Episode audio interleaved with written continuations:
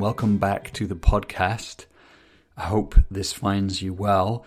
I'm pretty fired up. We had a really cool session today with Coaches Rising with the company, and we were tuning into our vision for the world, for coaches playing a role in these times to help us navigate these times so that we can find new ways of thriving together on this planet. And so I'm excited to bring you this podcast today with Michael Meade, who is a mythologist. He's a renowned storyteller, scholar of mythology and anthropology and psychology, and author of books like Awakening the Soul and the Genius Myth. I have really loved his podcast, the Living Myth podcast, in the last months. Uh, you really hear and feel his storytelling genius in that. And we're going to talk today about soul and how these are soul making times, and that we are in a collective uh, rite of passage, and that we're in a liminal space. And so, Michael will talk about the invitation in these times. How do we respond? What's the call? And we'll talk about genius, this unique soul offering that each one of us has here to give in this lifetime. And why, as we become more disconnected from soul, the times become more soul making. That's the paradox of these times. And so, Michael will also share about how he learned to see the genius in the young people that he supported. And there's lessons for us as coaches in this. So, you know, um, I'm halfway through the podcast. Later on in the podcast, Michael will really talk about how do we see others' genius. So, it's a very rich conversation. As usual, I'll say if you feel like sharing this podcast, I'd be very grateful. I just want to spread the word and that if you're listening and you want to join our community of coaches who I'm, you know, who humble me, they're deeply committed fiercely to their own growth and sense of service in the world to, to create deep transformation. And you can do so by heading to our website, coachesrising.com, and you can find a sign up box just put your name in there and you'll stay in the loop about our other offerings that are not this podcast. So hope to see you there. And then let's dive in. Here's the podcast with Michael Meade. Michael, it's great to see you again. Good to see you, Joel. Good to be back. Yeah, excellent. I'm uh, even more, it feels even more pertinent to speak to you we spoke a few months ago at the uh, the summit, and um, your session was really well received. And um, I want to talk to you today about the times we find ourselves in, and this idea of soul and myth and and genius, because I think these are soul making times. You know, that's, and I'm pretty sh- well. I'm curious to see how you see these times. So maybe you could you could just riff on wherever the, whatever that brings up in you like for a start well um, if someone asked me what's the one um, problem that i could name in, a world that's in trouble and in crisis in so many ways uh, the first thing i would say is loss of soul so um, soul is a thing that's hard to define you tend to know it when it's not there uh, because it's a bit mysterious, but it's really the connective tissue of life. Soul is what gives coherence to an individual's life. Soul is really what's present when, when we feel in relationship with someone else. And then in mythology, the idea is the individual soul is secretly connected to the soul of the world. And so in nowadays a person can feel like the anguish of the world Sometimes I think I hear the earth crying because of climate crisis, but also because of the coronavirus pandemic and also the loss of species and all the things that are going on. And that feeling is a soul feeling. It, it's not it's not an idea or it is for some people. For for a lot of people, it's a soul feeling. Um, and so, um, on one hand, there's a loss of soul. When you get to the intensification of pole and polar polarization of political parties and and um, groups inside cultures becoming more and more polarized, that's loss of soul. If we had the soulful connection to other people, we can't uh, kind of condemn condemn them readily or make them into uh, evil people because we feel the soul connection. And so, for various reasons, there's a loss of soul, and that makes it a time for making more soul. And um, even the things that allow people to uh, exploit and mistreat the environment, that's a loss of soul. Because even if you just go back through history, people were more connected to nature. They were more connected to the environment that they were in and the ecology that they were in. So uh, it's a dramatic loss of soul and a dynamic need for making soul. And then the mythological version of that is that we're living uh, at the end of an era or the collapse of a world view. Um, it's not just that we need a different world, we need a different world view. We need to see the world differently. Um, and soul has a role there too, because the idea of the, the world being alive, the world soul, which was a concept, I think, a felt experience for most tribal and traditional people we're going to have to find our way into that again. Um, so this is a period of, in mythology, I, I, call it from that point of view, collapse and renewal.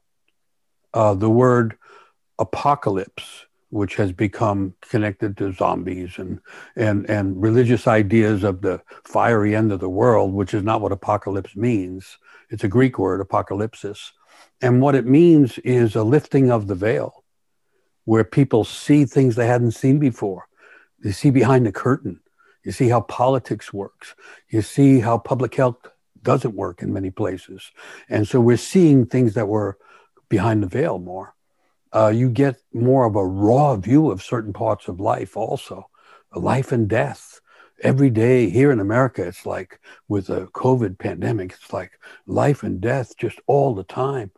Um, and so that's what apocalypse means. Uh, the second meaning of it is the end and the beginning, the collapse and the renewal. So mythologically, um, the world can't come to an end. The way we see the world comes to an end a certain era comes to an end, certain ecological systems come to an end, but secretly it's all beginning again. And it's not simply end and then beginning. The beginning is hidden inside the ends. And as it's ending, it's also beginning. And so there's kind of a hope in that.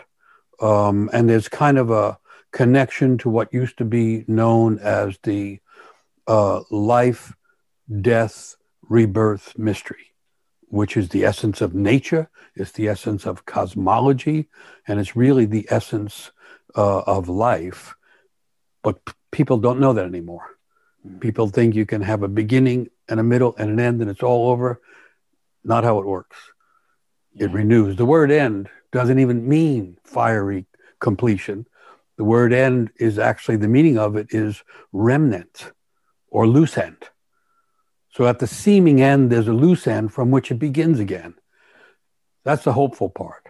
Mm. Living through such a collapse and renewal is truly painful and truly disturbing and the cause of collective anxiety and intensification of fears.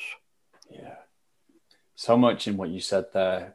Because, um, you know, we checked in and I said, like, things have been going pretty okay in the Netherlands. But actually, you know, that that's like not really true because we all like we all feel it you know? Like me and all my friends we all feel this deep just this sense of anguish and mm. uh, a call a, a, kind of liminal space a sense of dying and and um, um, an invitation to reconciliation too. And um and and and and, and in myself i felt this despair and yet paradoxically a, an even greater sense of aliveness as well.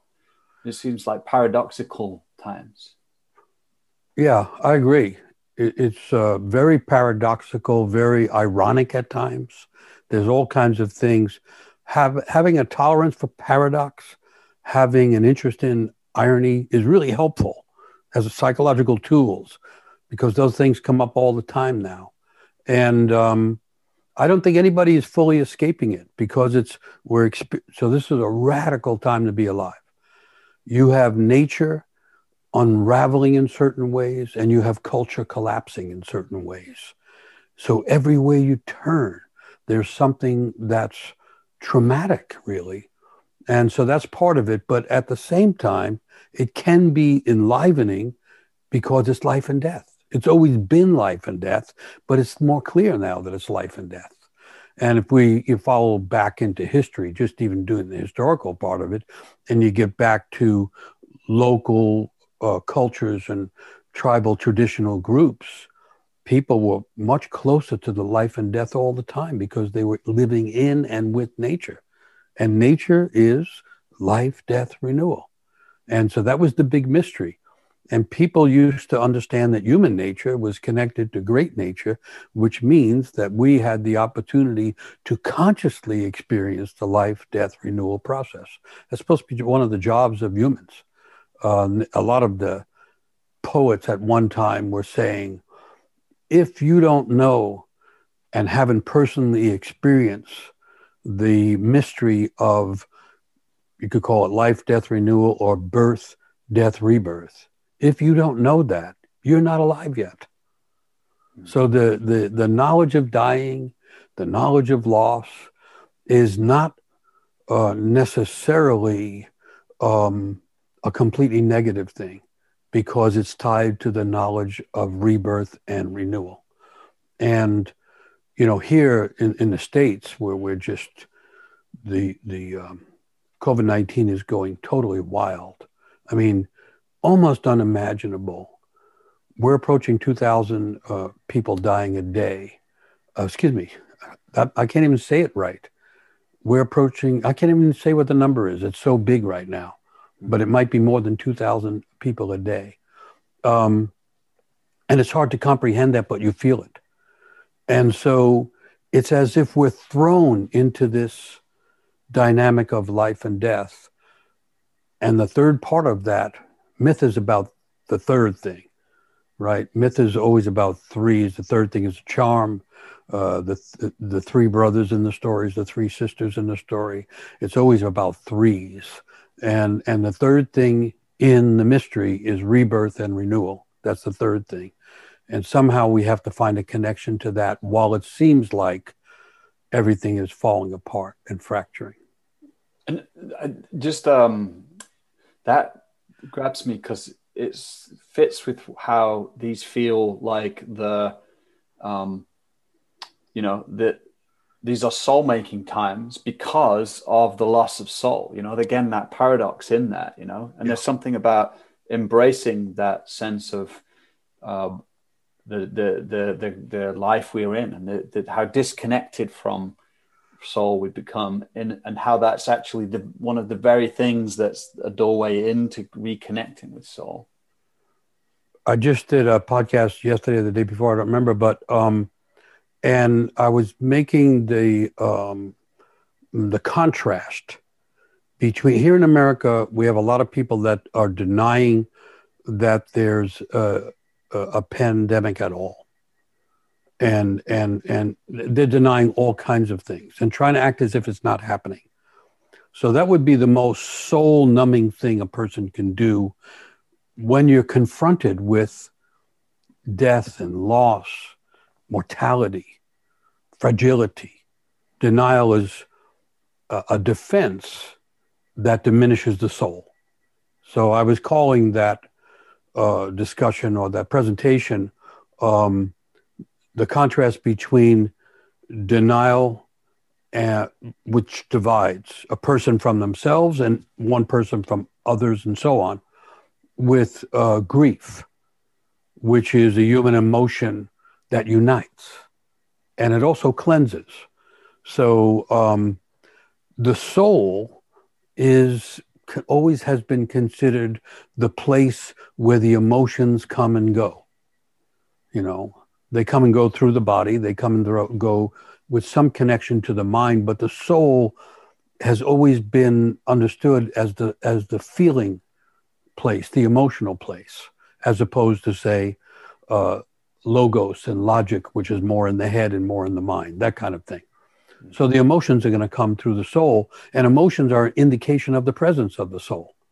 Um, and so, and then people get hung up on positive and negative emotions. I don't know that they ever discuss that with the emotions. I don't think the emotions think of themselves as positive and negative. Um, William Blake said, each emotion is a divine influx. So that's an interesting idea.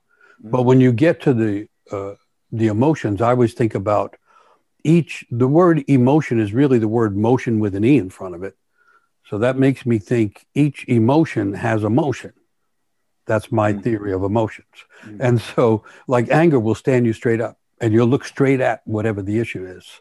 Uh, whereas uh, humiliation, or let's say embarrassment, which is connected to humiliation, really means to lose your arms. And so, and and uh, and shame, direct contrast to anger, will cause you to bow your head and not look up at all. And so, each motion, each emotion has a motion.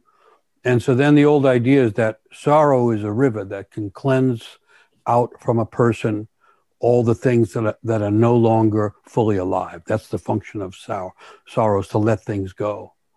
But by comparison, grief is an ocean. And grief is the ocean that we fall into when we have to really let go and, and almost get to a state that's close to the origin of life. And what I mean is, people think of life coming out of the ocean. Grief takes us back into the ocean to wash us clean of everything that's not full of life so we can almost be reborn from uh, uh, the ocean again. And so, for all kinds of reasons, and I don't know how it is in the Netherlands, but in the United States, uh, grief is denied. It's straight up denied. People resist grieving and um, the leaders often, you know, refuse to or will not be seen in public crying. I mean, this is a time to cry in public, cry in private. There's reasons to cry almost any every moment now, and yet there's a refusal to do that. So we're at the point where uh, a quarter of a million people in the United States have already died from COVID, and they're predicting that that will double in the next couple of months. That's something to cry about. I could cry about that every day. And the function of grief and weeping is to wash out that sense of corpses and death and bodies, respectfully wash it out. And when it's washed out, you actually revive again. There's another old idea about emotions that they travel in pairs. So grief travels with joy. When a person or society denies grief, they lose joy. When people allow grief to happen, they go through the motion of grief, which is deeply cleansing, and what's at the bottom is joy, like finding life again. And so that's how I see it. And we're in a grievous time. And um, the more people could accept grief in the moment, in in process of some kind, then the more the joy of life can come back. Does that make sense? Yeah, it does make sense. Yeah, and uh, again, like I, I, I don't know if I fully embraced my grief, but particularly at the start of the pandemic, where I was like, "Holy shit!" Like, like, like everything. At one point, I was like, everything I thought my life could be, I'm now holding lightly. My business, my my future and I felt that the the immensity of grief in that. But there was like a moment where it was like just a sense of freedom, and I, and I think joy in that, you know, like liberation, sense of liberation. Like the new can actually come in, like all that dead stuff that I was, you know, the stuff that I I, I thought I wanted, but it be kind of become a bit stale, and uh, you know, you just get on with life, and you. But now I was just questioning everything, and I um, wonder about the invitation in these times. You know, like what I like about what you're talking about here is the invitation for us to reclaim our livingness and our emotions and our connection to nature. It seems like that we've reached the the pinnacle of um, you know the era of like um, relying on the mind and and, and rational rationality and and the the great things that's brought us as a species collectively, but that it's been partial and that we're being invited to, you know, expand who we are or reclaim indigenous uh, intelligences and wisdoms and um, and so like I'd love to explore that with you a bit. And also this idea of soul and that we can I love what you say about the soul of the individual and the world you know and how I know in your writings you write about how soul points to our genius you know like our unique place in life. And so um, let me see what's my question here. It's um, perhaps you could say something about the role of um, of myth and an imagination, um, these different kinds of knowings that can help us to tune into our soul and our authentic expression of service in this lifetime. Because I know many people listening feel that call and um, will be inspired by what you point to. So, calling, which the old word for it is vocation, to be called. Um, the calling, as I understand it, is not a general thing. It's a specific call to the soul. It's the soul that awakens, that becomes the kind of substance of awakening in a person. The call is to awaken the soul and specifically to awaken the spirit that's in the soul. So, so this this gets back into old mythology stuff, but um, you mentioned the word genius. The word genius is a Latin word um, that means the spirit that's already there. It doesn't mean high IQ. It doesn't even mean specific talent. Talents are involved. A certain kind of intelligence can be involved, but it really means the spirit that's already there when a person is born. So this goes back to the two arguments about the nature of human nature. Uh, one idea is tabula rasa, they used to call it, the blank slate. A person is born, they're a blank slate. The family writes on them, the neighborhood writes on them, culture writes on them, and they're the sum of those impressions and their reactions to those repression, uh, expressions and repressions and everything. The other, other story, which is the story told in all the cultures around the world at one time, is that the soul comes in um, with a core, with a seed of imagination, a core imagination and a seed of genius waiting to be broken open. The, the, the soul comes in with its own inner story, its own inner imagination, and it comes in aimed at something.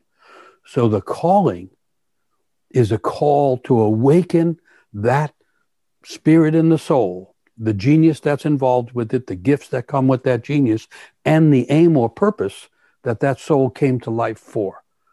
So uh, there's only two stories that I've ever heard uh, when you get right down to it. Either we're empty, blank slates when we come in, or we're that.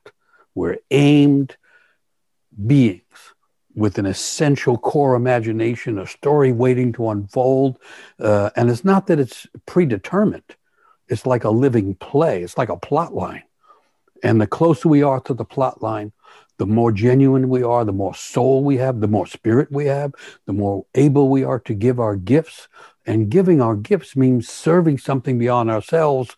And this is the whole purpose of life is to awaken to who we already are at the core, to learn how to express that, and then to learn how to give from that place and use that to serve something beyond ourselves. Near as I can tell, that's the reason for being here. So to be born at this time, when nature is unraveling in many ways and culture is collapsing in many ways, the callings are all over the place. The world is calling for our genius, each one of us. And the genius can be expressed in all kinds of different ways. You know, there's the arts, which are expressive, but also there's the uh, the connections to nature. There are people being born who understand how to work with the e- ecological systems. Uh, once they awaken, they have that inside themselves. I'm not one of those. I'm not really. I love being in nature, but I don't understand it when I'm there. For me, it's about stories and myth and imagination and expressive arts. But for someone else, we're talking about life and death. There are people who have it in them to it's already happening to reimagine how people die, to reimagine funerals. Uh, there are people with that in them already. And so when people respond to the call, it's in a specific way. That, and it doesn't mean it's the end of the problems. We still go through fear and anxiety and, and grief, and, and we go through all the things of life, but we're going through it with purpose. We're going through it with aim. Um, and, and that means it has more meaning and it has more capacity for self fulfillment. But the old idea is when a person lives out their calling, um, they're not just satisfying themselves, they're improving the world. I mean, that's. I could feel that now, you know, as you speak to me, you speak to my soul, and I feel what that evokes in me, you know, like it come, coming through you. And I, I wonder how people can begin to um, yes, tune into the calling, but what, you know, tune into that. What is their genius? What is that, that specific thing they're here to be given? What would you say to, about that? It's, it's a little bit tricky because my, you know, I, I wrote a book called uh, The Genius Myth. And I was trying to say, this is the only myth I've seen recognized in culture in the time I've been alive has been the hero's myth and it's a great story and there's a lot of value that comes from it but it is limited in certain ways. It tends to be masculine in style it tends to be muscular in practice it tends, tends to be aimed at something outside and and it tends to suggest that a person has to be heroic to be themselves. And i don't think that's completely true. I disagree with the people that said it's the monomyth. There can't be a monomyth. Myth is like nature. It only appears in multiplicity there's no single answer. There's no single story. I don't go there. I go with nature, the earth, with the roots that are multiple and all that kind of stuff. So uh, I've been trying to make the argument that everyone has genius. Not everyone is a genius, but everyone has genius. And I got into it working with severely at risk youth, gang kids, homeless kids who are really lost and doing self damage and damage to the neighborhood and damage to other people. And if I started to talk to them about their genius, they would listen and they could get it. They could get that notion. So that's how I got into thinking uh, uh, about it more seriously and understanding this idea that everyone has some genius. So then the, the question becomes if everyone has some genius, why aren't more people doing it? and, and, and there's where the trick comes. So the first thing is uh, there's several ideas, maybe. One is the genius will announce itself somewhere in early in childhood, typically pre-adolescent. This is a psychological theory that between 9 and 11 the child will act out some aspect of the genius. I've seen it. I have children. I've raised children. I've seen it happen. Uh, but what often happens is the family's not interested in that genius. Mm. The genius is a spirit. It's not produced by the parents. It's a spirit. It's a spiritual capacity of the person. Um, and so families often have expectations of a child and, and rarely do families understand the genius of their own children. And everybody knows that story, whether you're expected to go to this school or have this profession. And inside this, this other imagination, this other spiritual quality that says, no, I have to go this way. So often it it expresses itself. The genius is is a radical thing. It's not outside the box. It's I mean outside yeah the box. It's off the map. Mm. You know when you recognize someone's genius, they're doing something very unusual, often with the same experience other people have, but what they do with it is unusual. Mm. So by its nature, genius is um, is extreme, and it's going to take a person outside the box they were born into, and that can be uh, mm, experienced as other people who have expectations as a negative thing. So it gets shut down. Mm. So there's a key thing. After, during or after adolescence, in the majority of the history of humanity, young people, girls and boys, would go through a, a rite of passage or an initiation.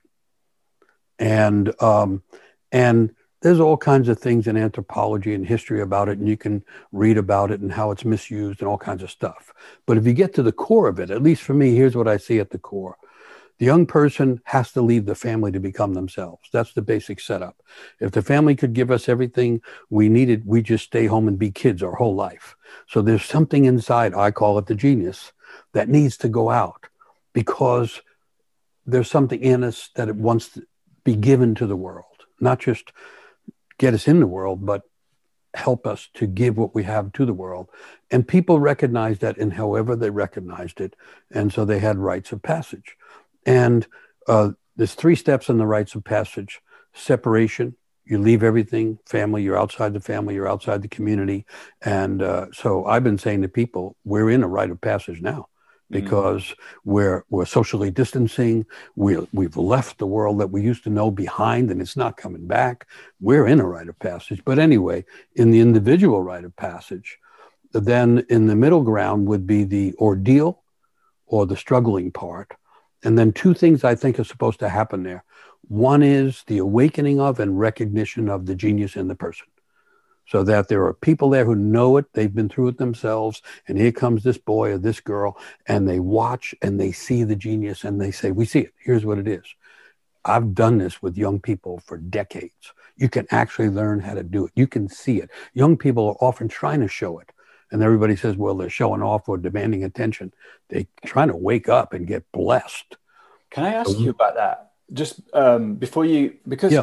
this is really important, and I want to make sure I, because a lot of people li- listening are coaches, yeah, and I, okay. I'm, I am um, on fire about people's genius being recognized in the yeah. world, and so you, you, how do you see that in the? And I want to come back to the um, rite of passage, but how did you see that in these young people? Like, how did you recognize it? Oh, and what were you seeing? Yeah. And, and this goes back to the soul. So, certain time in my life, I had some good fortune, right? I, I, I wrote a book and it sold. You know, people bought it. I got paid. I, I, I wrote about um, really the soul. I wrote about the water of life, the, the, the thing that gives life when people are missing life. I didn't even know if I could write. I just did it. And so it kind of worked. So suddenly I found myself uh, in this odd position where um, I had more money than I was spending, like for the first time in my life. And, and I actually had to say, what am I going to do? You know, and I remember someone saying, get a big house, you know, but my, the feeling I had, and I don't know why, the feeling I had is I have to give back. I have to start giving back. And then I thought, where could I give back and be effective? And I grew up kind of rough, sometimes in the streets, in neighborhoods that had gangs and that kind of stuff. And I, and I know how it is to be a young person and be lost. So I'm going to work with young people. That's what I decided. And um, so I started doing that. And I started doing it in places like uh, Chicago and Los Angeles, and where there's a lot of gangs and a lot of street kids. And those are the ones I started to work with. And I was just hit really hard by the truth of that life, which is people die young. And I, I saw 15 year old kids who know seven dead friends, this kind of thing. I was just pulled into this, the gravity and the gravitas of this kind of life where young lives are being lost. And I would work in a certain neighborhood and then I'd come back a month later and two kids that I had worked with were dead or, or two others were gone off to jail. And I realized if I was going to talk to a young person or work with a young person, it might, I might have one chance to connect to them. And that's when I started to say, what could give me a connection to a young person? I decided it was genius. And I started to say to them, you know, you're a unique person. You know, I already know it. I just met you. There's no one like you in the world. There won't be anybody like you. And there's a part of you that came here to do something. And to my shock, they would just all go, okay, wait a minute. I didn't know about this. Tell me more about it. Yeah, yeah, yeah. And so then I started to realize, I remember being in a, I did a lot of mentoring and I remember being in a room once where people were giving talks and I was waiting to give my talk and there was a lot of young people there and someone stood up and said, you know, uh, you young people are all so great, you know, And one of the kids raised their hand and said, Okay, I hear you, but which part of great am I? And I thought, There it is. There it is. That's what we're all wanting to know. That's what we were all feeling when we were trying to fit in or trying to be seen, trying to be heard. So I started focusing on which part of grade each kid is. And there's things you can see. Um, and, and I'll give, there's lots of examples, but I think about this a lot because this was an unusual young guy. He was a leader of a gang, really rough gang, really rough neighborhood, really rough guy.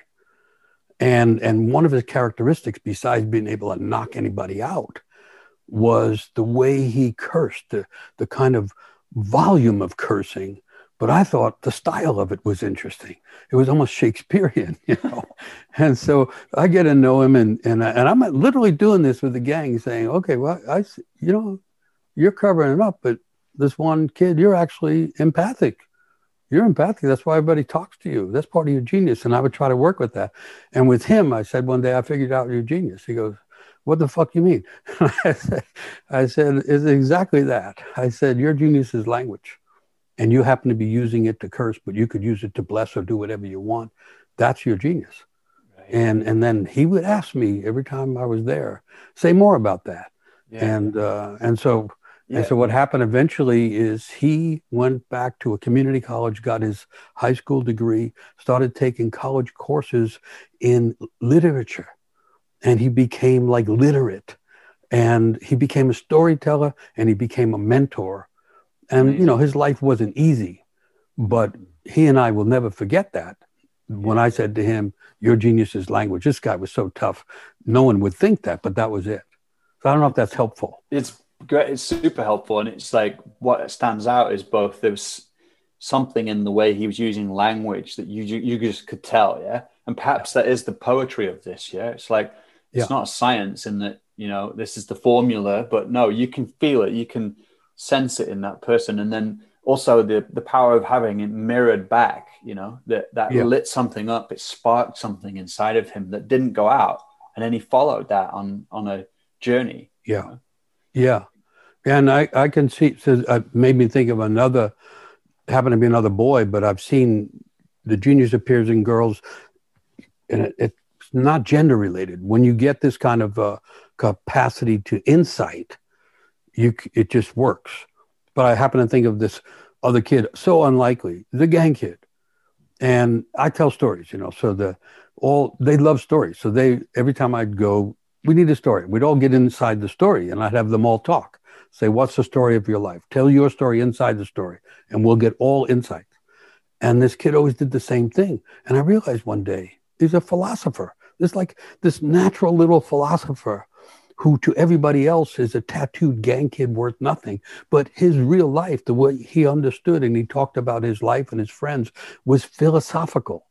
And so I started to explain to him what philosophy is. And, you know, philosophia, it means the love of wisdom. And I mm-hmm. said, you know, I'm sorry, man, but you're a little wisdom dude. So I don't know how far you can go with this violence because your own wisdom is telling you that's not the whole story and you know so that's how i started to learn and honestly i took chances because i might never see them again. Mm. that's what gave me the right and the permission and the reason to take chances. But there's something even in that that i think is important yeah like yeah. it's like that that container of like i've got to take this chance you know? It's like a soul making moment even yeah? Because it's like there's pressure here you know? Because so often it's easy to perhaps habituate or tune out a bit, you know, because there's more time and we can do it later. But no, it's like if if we could show up to people and say, "This is it," in this moment, you know, that yeah. actually that could bring a kind of seeing online, you know, where we could see and name their genius, and I think that's really beautiful. Well, my understanding of coaching would include that in this sense. Um, in and I don't know how it is in the Netherlands. Uh, but here in the States, often therapy um, is seen as a strictly um, psychological process. Mm, and, and the idea primarily seems to be, you know, over time, the per- person will reveal themselves and the therapist will meet them in that place, and that'd be good therapy. But with young people, and may, nowadays with anybody, See, the reason I'm talking about rites of passage is everybody's in a rite of passage, whether people know it or not, because the world is changing. It's already changed. So we're headed to a world that no one's seen yet. It's rite of passage stuff. But when when I work with therapists, I often say that um, besides the therapeutic interchange, um, there are moments when a person has to give counsel um, or reveal the insight that they see. Um, and I don't, and sometimes people hesitate because that's not part of the training, but it's part of the human training. And so to me, if I see something in someone, a person, especially a person in trouble or a young person, young people all in trouble. Other people now are like young people in more and more trouble. I owe it to them. You know, I remember when I first started doing it and saying, well, what if I'm wrong?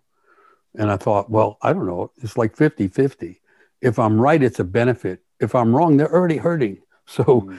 uh, probably not doing that much damage. Not because I'm not trying to control them. I'm not trying to say now you have to go to college. I'm just saying this is a part of you. If you were born in a different era, this would be a part of you. If you were born in a different family or a different, uh, you know, kind of a collective situation, this would still be a part of you. I'm just trying to say, when you talk, I see the spark of your spirit, or with someone else who's empathic. When you cry, I can tell you're not crying out of self pity. You're empathic. You have, because you cry when your friend hurts you know, I just started to do that and realized that with life being dangerous increasingly for everyone, to not say uh, is to not bless. Yeah.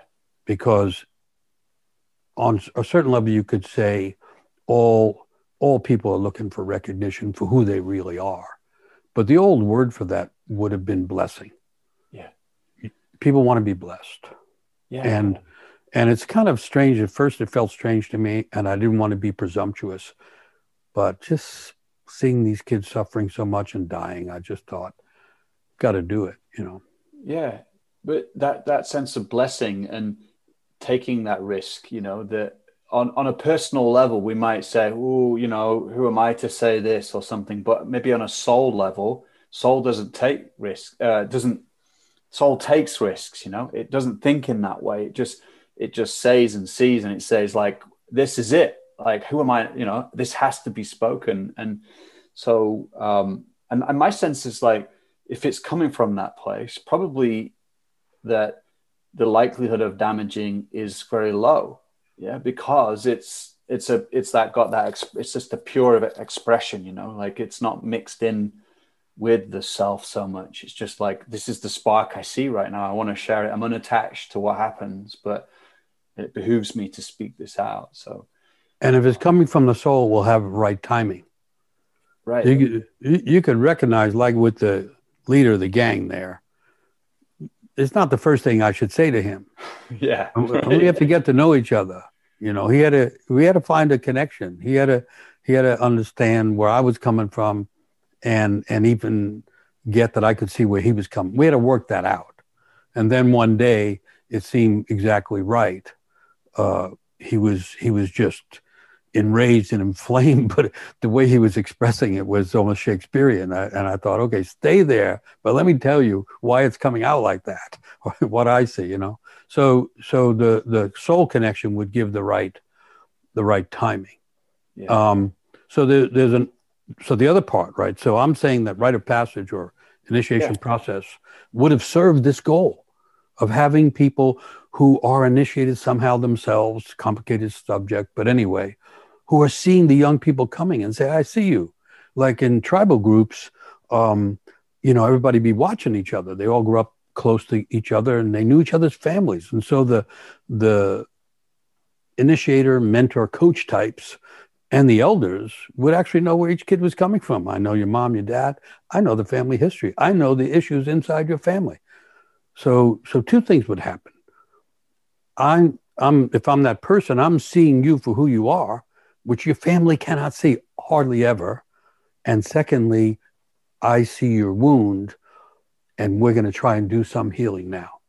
Mm. So that what happens is then in the ideal situation, each young person gets seen for their natural genius and gets some healing for their wound because everyone has a wound. That's part of the human situation. And so Carl Jung, the depth psychologist, said genius hides behind the wound. Right. So that gives two approaches to the genius. You can see it when they express it. Someone picks up an instrument and they can play. Uh, not just because they have lessons, because they have genius. There's a difference between the two. And you can learn the difference. And people that know music know that. Um, but if you can't find the genius expression in its positive form, go to the wound because genius is right next to the wound. So this leads to the second reason why why everybody has some genius, but not everybody knows it. Genius is close to the wound. The first reason is the family doesn't know the genius of the child, and nowadays the community doesn't know the genius of the child. The second reason is when you find the the first problem is you don't know what the genius is, and the second problem is you know what the genius is mm. because the genius is right next to the womb. These you could say are two of the deepest things in the soul. Mm-hmm. The the genius spirit trying to come out and the wound trying to get healed. And so in the in my sense of what the rite of passage would be, in the middle part, the ordeal ordeal part, you would have um, support in awakening, identifying, acknowledging, and blessing the genius, and then you would have support and understanding and healing for the wound. And so that would make the two elements of the soul, the healing uh, part of the soul and the awakening part of the soul, and, and that would make for a meaningful rite of passage. Mm. And what I'm suggesting is the whole world is going through that now. Right. We're going through it collectively, where the world needs our genius, and the genius can't operate without the wound. And here's the shortcut to understand that. Um, you have people now who can become famous overnight you know they become a celebrity overnight and it's because it's a young person who has a talent for singing or music or a young person who has a talent for acting and they get lifted up on the basis of their genius and people give them adulation and attention and bright lights and within not too long a time their wound will manifest mm-hmm. and you watch it throughout the history of popular music you watch it you know, I mean, he, I just happened to see the thing with Johnny Depp, who became famous as a young TV movie star, you know, now is revealed to have this terrible life that went into court and, and, and people can say, well, he lost the case and there's all kinds of stuff like that. But his wound became as public as his yeah. celebrity life. And, the genius and the wound are traveling together. And, and so would that be also a portal into the genius. So to our wound, you know, like to say like, well, what's my wound and what's the genius on just on the other side of that? You know, that they're intimately connected in some way. Yeah. Yeah. I mean, just yeah. on a personal level, I like I struggled for a long time, and, and it still comes up with a sense of like being being sovereign, being being allowed to be here you know and yet like i notice in the work i do with my clients it's often about empowering them in that very movement you know into a kind of soul yeah. taking the throne in their life you know yeah. um and and so like this i was like huh they seem so like isn't that just interesting you know oh so, yeah yeah I, I, yeah yeah um i'm saying i i did all this work i still do it with young people because that's I felt so unseen and then rejected, misunderstood, and then mistreated as a young person that I carried that as a wound. That was a part of my wound. Mm. And so it made it made it legitimate for me to be there. You know, so not everybody is set up to work with violent young people. You know, I'm working with people that are armed. And um, and I, it wasn't that I wasn't afraid, is that I understand something of the territory. Right. And so a person, the soul, um, mm, will grow best if we're working in the territory that the soul already knows. Yeah. And so, so as a person gets to know their own wound, uh, that makes uh, makes for clarity, makes for clarity about how to guide or how to teach or how to do therapy or how to coach. Yeah. Um, yeah. So. Can I, can I? I know we haven't got long left, but there is yeah. one topic I want to, even if we have just a few minutes on it, yeah. which is about um, imagination. You know, like so, um, this idea of um, symbol and image, the, the imaginal being one of these capacities that we've kind of cut off from. You know, that we that we feel like we live in a now in a you know scientific materialism created this like dead world. You know, where everything's just cold and inert and how actually we're being invited to reclaim imagination uh, as an intelligence, as a soul initiator. Could you say just like whatever you think's important about that? You know, like what whatever it brings up for you. Yeah. So, um, yeah, th- there's like a uh, a tension or even a conflict between um, mentality and um, logic and imagination. William Butler Yeats, the poet, said, uh, "Imagine has imagination has a way of alighting on the truth that reason cannot have." Um, and then Einstein, considered one of the smartest people, said, "Imagination is more important than knowledge." And then the ancient Greeks said, um, "If to be a, a genuine person, you, you had to have be double minded or many minded, they called it, many minded. And they have this great talent for having two things, two ideas. Like they, for time, they have chronos, the clock ticking march of time. And then they have kairos, when the moment breaks open and, and it's timeless. We're living in kairos now, by the way. It's a broken open moment. That's also part of the rite of passage. It's also part of the upset of the world. Um, but they said the, the ways to think about, um, well, understanding was logos, reason, logic, and mythos, narrative intelligence, feelings, and understanding from the soul versus understanding from the mind. And so mythos, or the second kind of understanding the world, is based on imagination. And then the old idea is nothing can exist until it's first been imagined. Imagination is the doorway for everything that opens the world. And so, another old idea imagination is the deepest power of the human soul.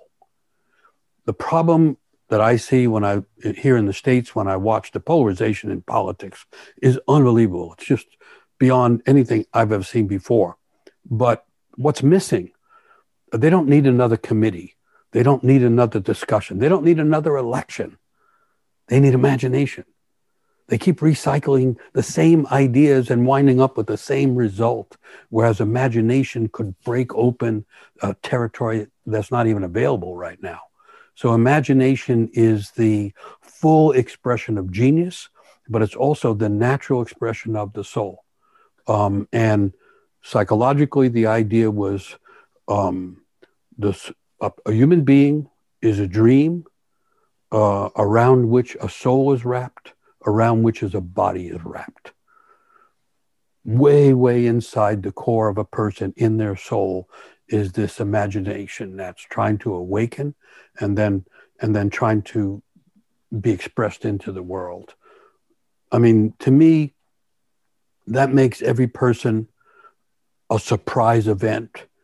Every person automatically valuable because at any moment a person could awaken to who they are and what they're supposed to bring and that will always have imagination in it um, yeah to me imagination is what's besides soul being missing often imagination is missing mm-hmm. and so people pretend they can solve it with logic and logic can do certain things. It's one way of understanding and accounting for the world. But everything that logic can't do, imagination can do. And so that side is called myth, myth, mythological.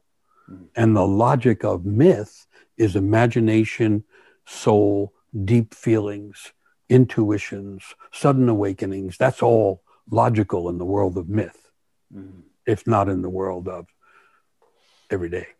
Mm.